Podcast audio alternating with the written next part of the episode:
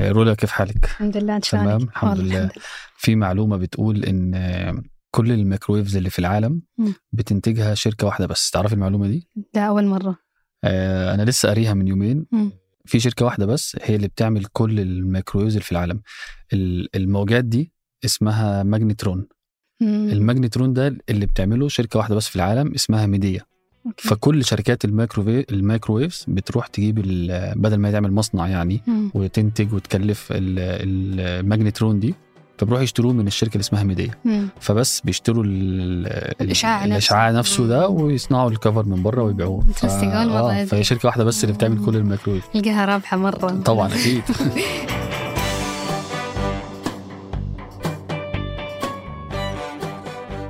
ده بودكاست الفجر من ثمانية بودكاست فجر كل يوم بنسرد لكم فيه سياق الأخبار اللي بتهمكم. معكم أنا شهاب سمير. وأنا رولا عبد الرحمن.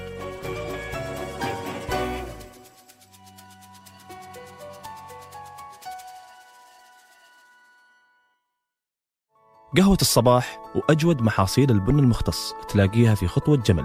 اعرف أقرب فرع لك من الرابط في وصف الحلقة.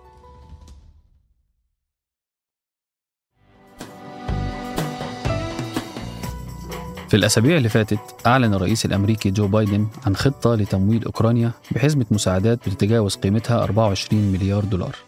وطلب الرئيس الأمريكي من الكونجرس اعتماد الميزانية الجديدة لأوكرانيا وذكر إنها هتخدم جهود أمريكا في دعم الحرب في أوكرانيا خصوصا بعد اتهامات بتراجع الدعم الأمريكي في الشهور الأخيرة.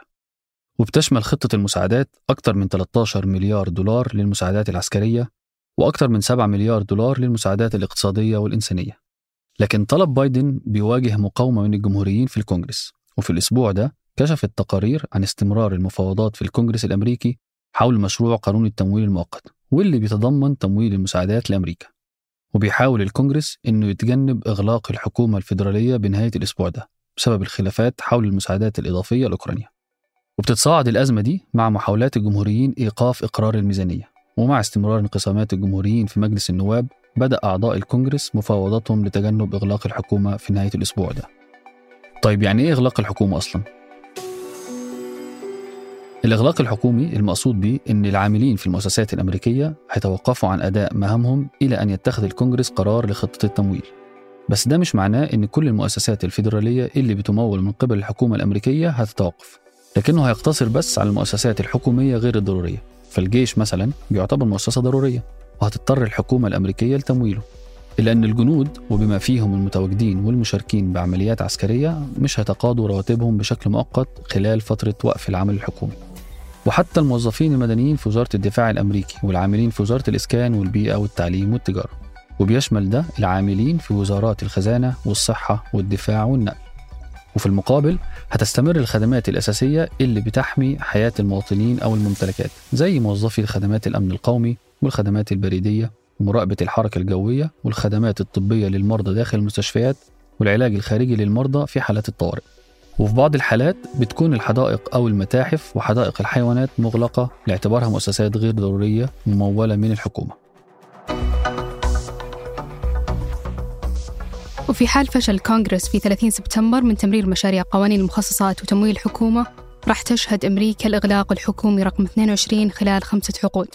بحيث يواجه الكونغرس الموعد النهائي في 30 سبتمبر لتمرير مشاريع قوانين المخصصات لتمويل الحكومة وبلغ أطول إغلاق حكومي في تاريخ أمريكا ال 34 يوم.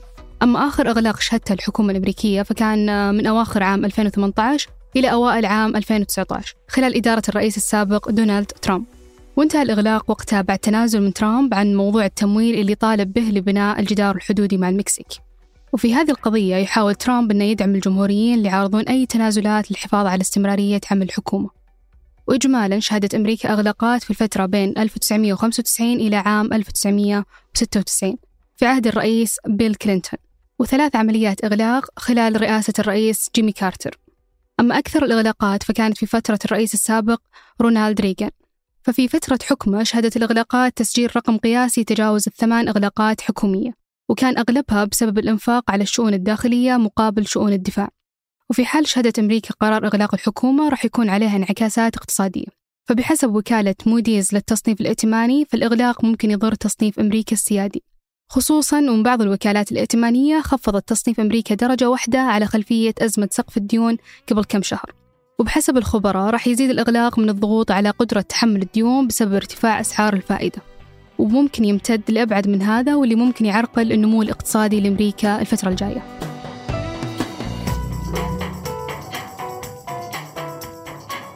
وقبل ما ننهي الحلقة دي أخبار على السريع.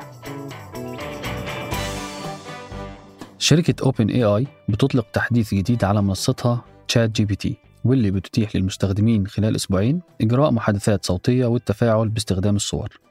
وراح يتيح التحديث كمان للمستخدمين التقاط صور للأشياء من حولهم وطرح أسئلة عنها على المنصة لمحاولة معرفة التفاصيل عنها. فالمستخدم مثلا ممكن إنه يرفع رسومات بيانية أو ياخد صورة لنبتة عشان يعرف اسمها وممكن لميزة الصوت الجديدة إنها تقدم سرد لقصص النوم وقراءة النصوص بصوت عالي. وقالت OpenAI اللي بتملك المنصة إن التكنولوجيا دي هيتم استخدامها في منصة الموسيقى Spotify عشان تساعد صناع المحتوى على البودكاست لترجمة محتواهم إلى لغات مختلفة. سفير السعودية الجديد في فلسطين نايف ستيري يزور رام الله وهي أول زيارة لسفير سعودي من عقود. وقال السفير أن الخطوة مهمة ولها دلالات كبيرة وهي تعكس حرص الملك سلمان بن عبد العزيز ولي عهده الأمير محمد بن سلمان على تعزيز العلاقات مع فلسطين. وذكر أن هذه الخطوة لها تبعات راح تنعكس على العلاقات وإعطائها دفعة معنوية في كل المجالات. سواء السياسية والاقتصادية والاجتماعية. وأشار أن مبادرة السلام العربية راح تكون ركن أساسي في أي اتفاق سلام مستقبلي مع إسرائيل. وأكد وزير الخارجية الفلسطيني أن العلاقات مع السعودية تمر بلحظة تاريخية. وهي خطوة تعكس قوة الروابط بين البلدين وأن المملكة لديها اهتمامات كبيرة بالقضية الفلسطينية وحلها على أساس الشرعية الدولية. تشهد الرياض الموافقة على إطلاق أول جمعية مهنية للموسيقى. وبتهدف الجمعية إلى قيادة قطاع الموسيقى نحو الإبداع والتميز والاستدامة. وهتعمل الجمعية بالنهوض بقطاع الموسيقى من خلال استقطاب ومساندة المهنيين وتوفير البرامج التدريبية والأدوات والمعارف اللازمة وتقديم الخدمات المساندة المستدامة وتكريم المنجزات الفنية وتسهيل طرق التواصل بين المهنيين. وبتعد الجمعية إحدى الجمعيات المهنية اللي تأسست تحت مظلة استراتيجية وزارة الثقافة للقطاع غير الربحي. وهي استراتيجية بتستهدف تأسيس 16 جمعية مهنية في 13 قطاع ثقافي بمختلف مناطق السعودية بهدف بناء منظومة متنوعة من المنظمات غير الربحية في مختلف القطاعات الثقافية.